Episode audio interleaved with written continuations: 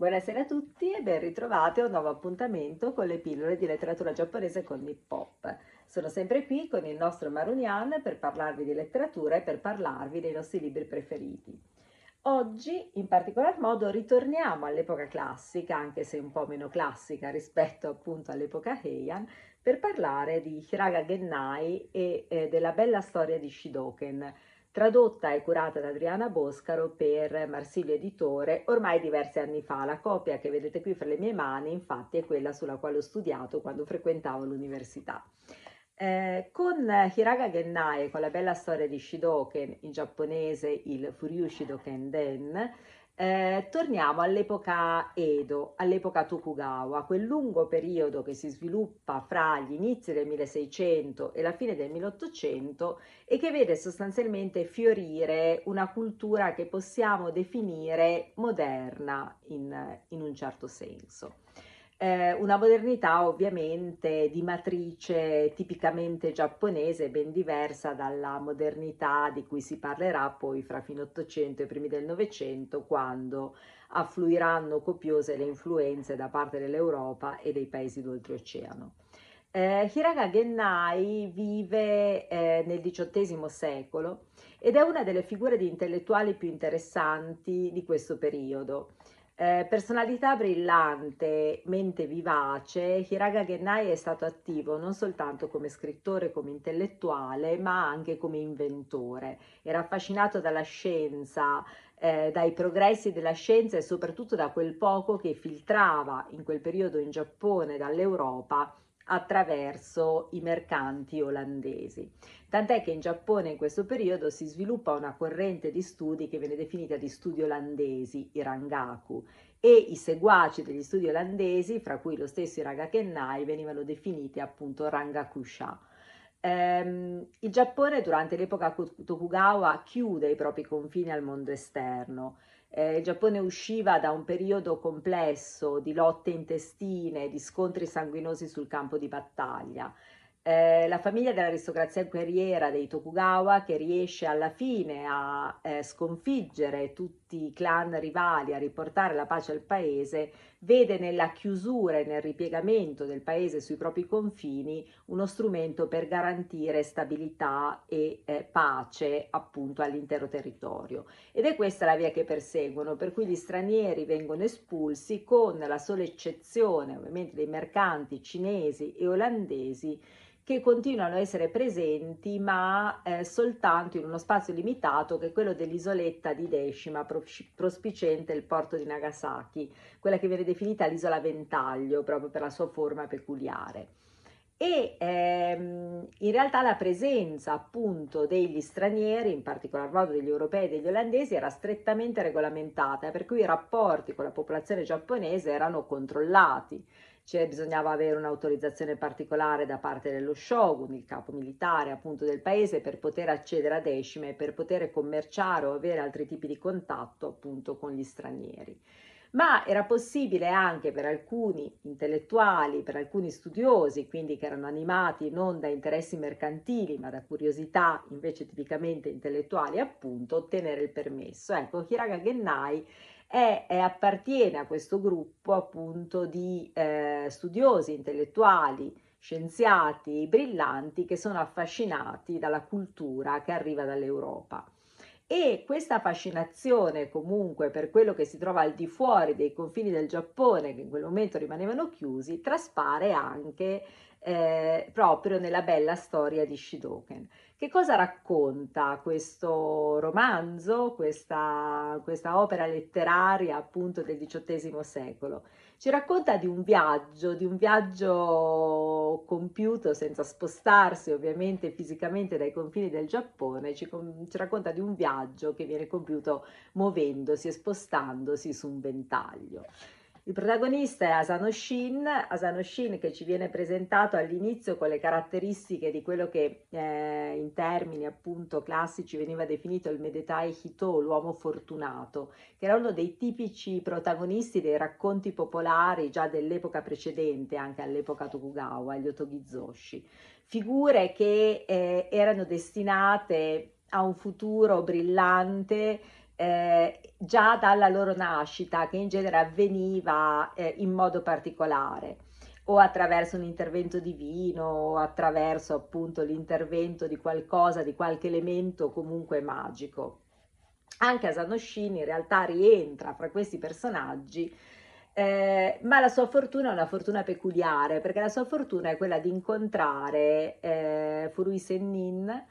eh, questa anacoreta che eh, dopo avergli spiegato che in realtà quello che raccontano buddisti, taoisti, confuciani sono tutte menzogne, sono tutte costruzioni intellettuali e la verità sta altrove, gli regala un ventaglio che gli consentirà di compiere un viaggio e di imparare appunto la verità e nuove cose sul mondo. E proprio attraverso questo ventaglio in realtà Asano Shin si trova a compiere un viaggio fuori dai confini del Giappone, ovviamente a livello di immaginario, come potete ben, ben capire, ma eh, un viaggio che lo porta ad attraversare strani paesi popolati da lunghe braccia, lunghe gambe, da strani, eh, da strani individui che molto spesso eh, nascono anche da una, così, da una contaminazione fra umano, animale, figure appunto che sono molto lontane da quelle della realtà e da quelle appunto della quotidianità giapponese. Siamo in un periodo di chiusura, come dicevamo, quindi un periodo in cui i viaggi assolutamente sono proibiti e eh, si sviluppa proprio per questo una letteratura di viaggio particolare, che è quella all'interno della quale si inserisce anche la bella storia di Shidoken, che è quella appunto dei viaggi immaginari. Viaggi immaginari che eh, in realtà assumono eh, una forma eh, che si ripete nei vari testi che incontriamo. Eh, I viaggi immaginari portano a esplorare dei paesi che sono fuori dai confini del Giappone e che si caratterizzano per la loro stranezza, per la peculiarità degli usi, dei costumi appunto degli abitanti, come dicevo prima. E si viene a costruire una vera e propria geografia dell'immaginario non soltanto attraverso ovviamente le parole degli scrittori, ma anche attraverso le immagini perché siamo in un momento in cui la letteratura giapponese non solo conosce un grandissimo sviluppo, ma eh, vive di una contaminazione continua con il mondo dell'illustrazione. Il motivo per cui si sviluppa questa ricca letteratura eh, che spesso dà voce alla fervida immaginazione appunto degli autori è che l'epoca Tokugawa, che è un'epoca che si caratterizza per essere un periodo appunto di pace, vede emergere una nuova classe sociale. Se la, l'epoca Heian era stata dominata dall'aristocrazia di corte, se l'epoca del Chusei, del medioevo giapponese, era stata dominata invece dall'emergere dall'aristocrazia guerriera con i suoi valori,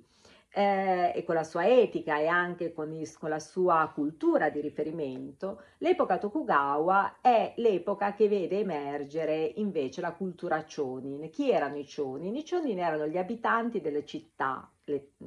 letteralmente perché in un periodo di pace eh, si vengono a formare, a costituire e eh, così anche a definire i grandi agglomerati urbani. Edo, prima di tutto, la nuova capitale de facto del Giappone, che sarebbe poi eh, diventata in epoca moderna Tokyo, eh, ma anche altri centri, Osaka in primis, eh, e poi grandi villaggi disseminati ovviamente in tutto il paese e questi grandi agglomerati urbani e i grandi villaggi vedono fiorire una nuova appunto classe sociale, vedono emergere una nuova classe sociale che eh, costituirà la base della moderna borghesia, è di fatto una sorta di proto-borghesia.